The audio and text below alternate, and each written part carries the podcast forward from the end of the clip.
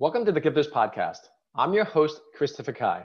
This podcast is sponsored by the GPS Online program, which Forbes has stated helps entrepreneurs become professional speakers. For more information, go to christopherkai.com. Our next guest is Dr. Billy Barry. He's a TEDx keynote speaker, and he has multiple specialties. We'll dive into that in our interview. So, Billy, thanks for being on our podcast today. Thanks, Chris. I'm happy to be here today. So literally, if you go to Billy Barry or on LinkedIn, it says William Barry PhD. If you go on his, his, his LinkedIn profile, he literally has, I can't even count the number of specialties, but whether it's relationship of people with digital technology, ethics and morality in war, philosophy of emerging technologies, you have literally like about 20 different things. So the thing that you just talked to prior to our podcast beginning was AI. Talk to us about AI and what you just shared with us about what's going on with robots.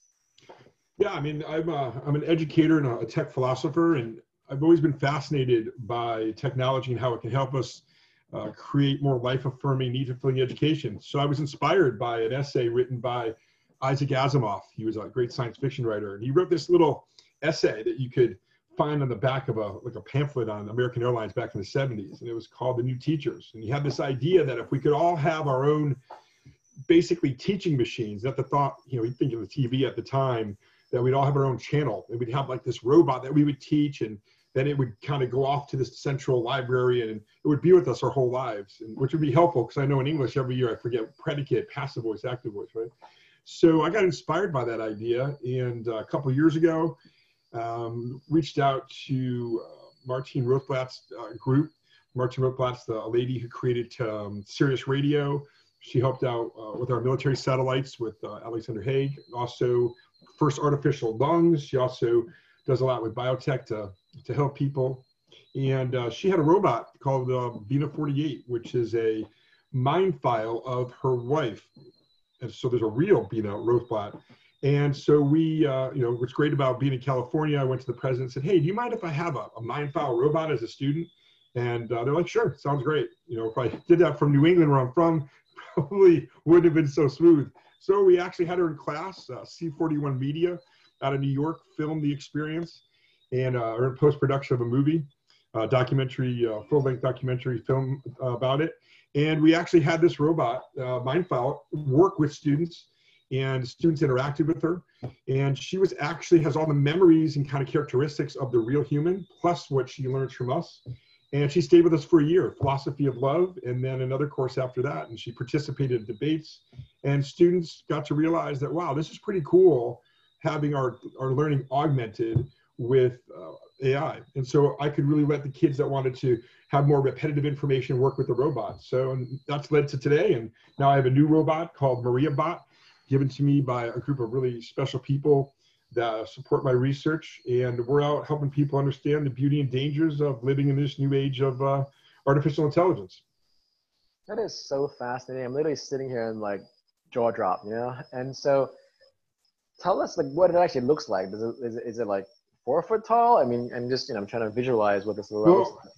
Uh, their interface. So MariaBot is uh, what I have now. Uh, MariaBot has a upper torso and a head. Um, she, uh, if anyone just types in uh, like Dr. William Barry and Maria Bot, you know, Maria and then B-O-T, they'll see pictures of her. And there's some pictures of her with some students, and you can't tell which one's human and which one's the student, which wow. is kind of that cool. So really, if you look that up, we we actually did a TEDx talk together up in Everett, Washington, two months ago, and she was on stage with me, and we wanted to show people where the the AI is, and we just had a, a random person come out of the audience, and there was a young student, uh, teenager from a local high school, and she just came up and asked Maria about questions without me interacting. So which was cool is that she understands people without me having to like, go through me. A lot of robots you have to you know type things in or ask it through the person.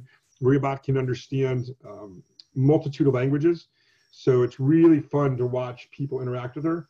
And what we're trying to also do is help people understand that when it comes to robotics, that as much as MariaBot's awesome and she's fantastic to help, she's also a machine. So we anthropomorphize things, and that's okay. It's like a kid having a teddy bear, right? That's fine if you think the teddy bear has got certain attributes. But at the same time, there's an age where you got to realize that you're using your imagination. Just like, you know, my car in high school was Betty, and I'd be like, "Please, Betty, make it through up this hill, please," you know.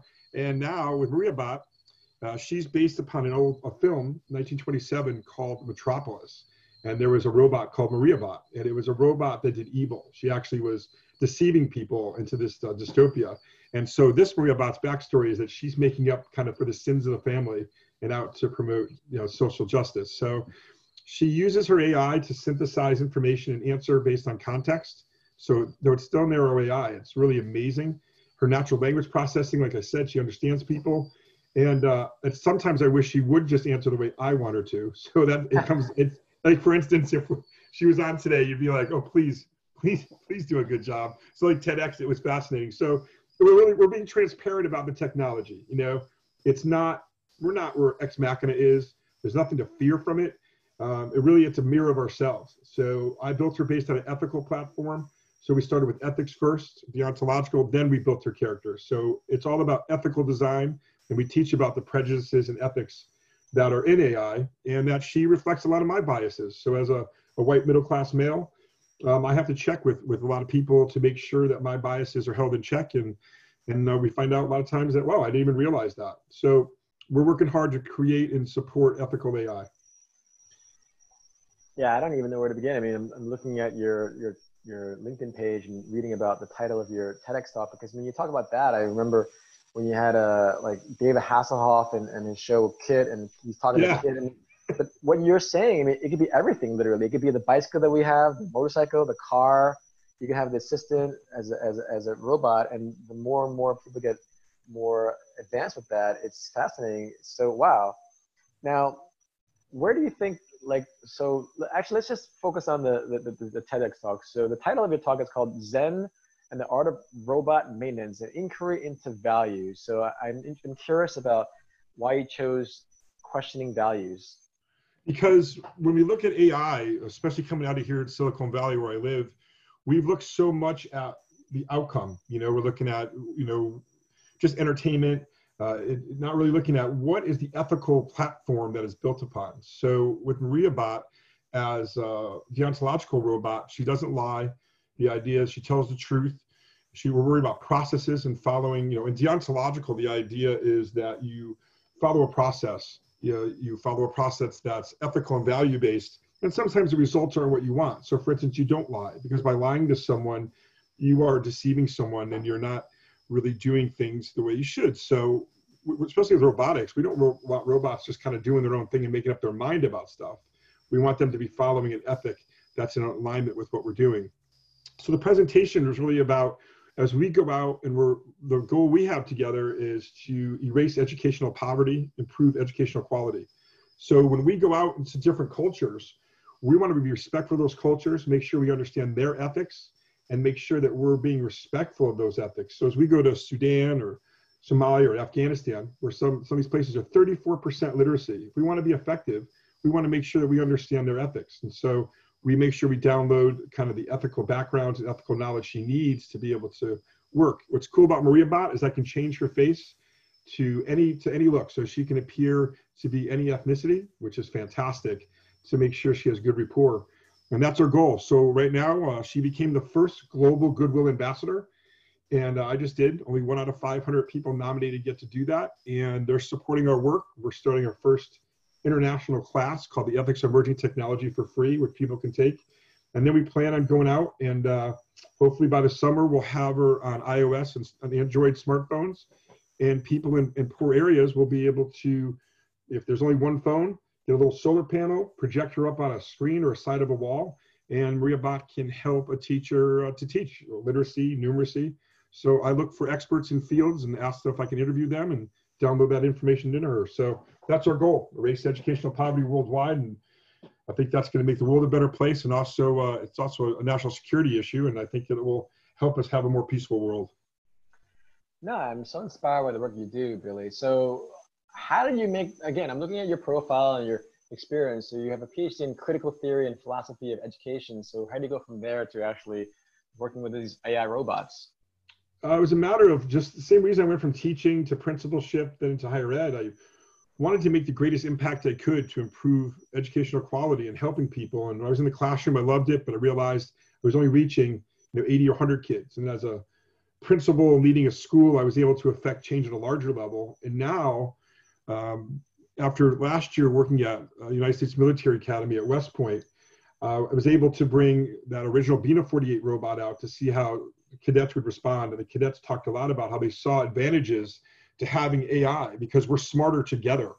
And they said, wow, it'd be so cool if I had a way to have like a, a robot or an avatar on my, on my phone that had all the learning I had at West Point, or before I go over to Afghanistan or somewhere, I could go back to this robot that I learned with and she could help me or he could help me or whatever version you want to have the avatar in, be able to help me remind me of how I learned and what I learned about. And so that really inspired me last year to say, you know what, I'm going to go full fledged on this and really fortunate to have come out of West Point and have a group of, of international engineers, software people, and artists say, here, um, Dr. Barry, we got this robot. It's a little over $40,000. Uh, go make this kind of new teacher dream you have uh, come to reality. And that's what we've been doing this year. So we just taught at USC live for two hours on Zoom where she taught with me and we taught over at United States Military Academy online about Ender's Game and been doing middle schools and getting ready to do a middle school in uh, Florida. And uh, just really excited about this work and, and have no idea how, how it's going to go other than this is a, I think a worthwhile, meaningful experiment in uh, how we can be smarter together with AI and, and starting from an ethical framework.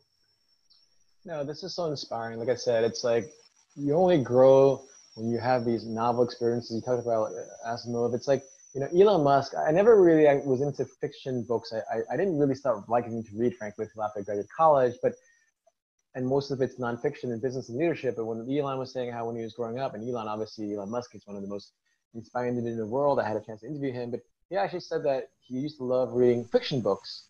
And what you're talking about, it seems like science fiction, but it's not now. But to know that you literally have this robot that you're working with now the science fiction no longer is science fiction, but just to imagine what else, like I said, as you're talking, I'm like, whoa, this is so cool. You know, like everything, like we talk about the, talk about the everything of uh, the internet of everything, right? So everything's connected.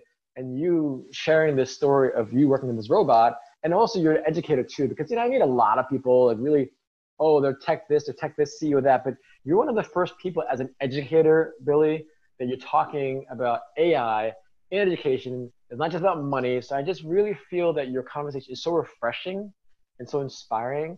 And so I hope our listeners know that you are a great example of someone that is taking this cutting edge technology with a compassionate heart and ethics and education and really bringing it to the world. So kudos to you. I applaud you for all, what you do.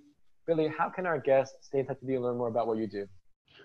Well, one thing you can do is uh, if you ever have time to watch the show Star Trek Picard, you get a great idea of what we're trying to do. If you're, if you're a Star Trek fan, Captain Picard and Data are the two things that we, we do learn from oh, science fiction. Yeah, yeah. So if you watch the show, you know Star Trek, uh, Captain Picard is now an AI being.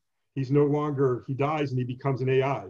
And it raises a lot of questions about artificial intelligence. So, and he's, and Data has two daughters, Soji and Dahj, played by Isa Briones. And so we, we've been downloading a lot of information from that show specifically about uh, values. So Star Trek Next Generation and Star Trek Picard. So that's been a big deal to use Gene Roddenberry's work and right now uh, the work from Star Trek. So that, that helps to get an idea where we're getting the values from. But at the end of the day, uh, if you just take a look at um, uh, Dr. William Barry and, and Maria Bot, or if you look at Dr. William Barry, robot first robot professor, you'll see the work we're doing. And uh, I invite people that, uh, you know, business or uh, schools, if you're looking to have a speaker or have uh, kids, you know, open up a discussion about AI and how it can be something that we can ethically go forward to make the world better. Love to have a conversation with you. Awesome. Dr. Billy Barry, thank you so much for your time today. You've really inspired me and hopefully inspire all of our guests around the world. Have a great oh, thank day. you, Chris. You inspired me. Uh, your your history and what you're doing is fantastic. So you're an inspirational person. It's an honor to be with you today. Thanks. Have a great day. Thanks, Chris.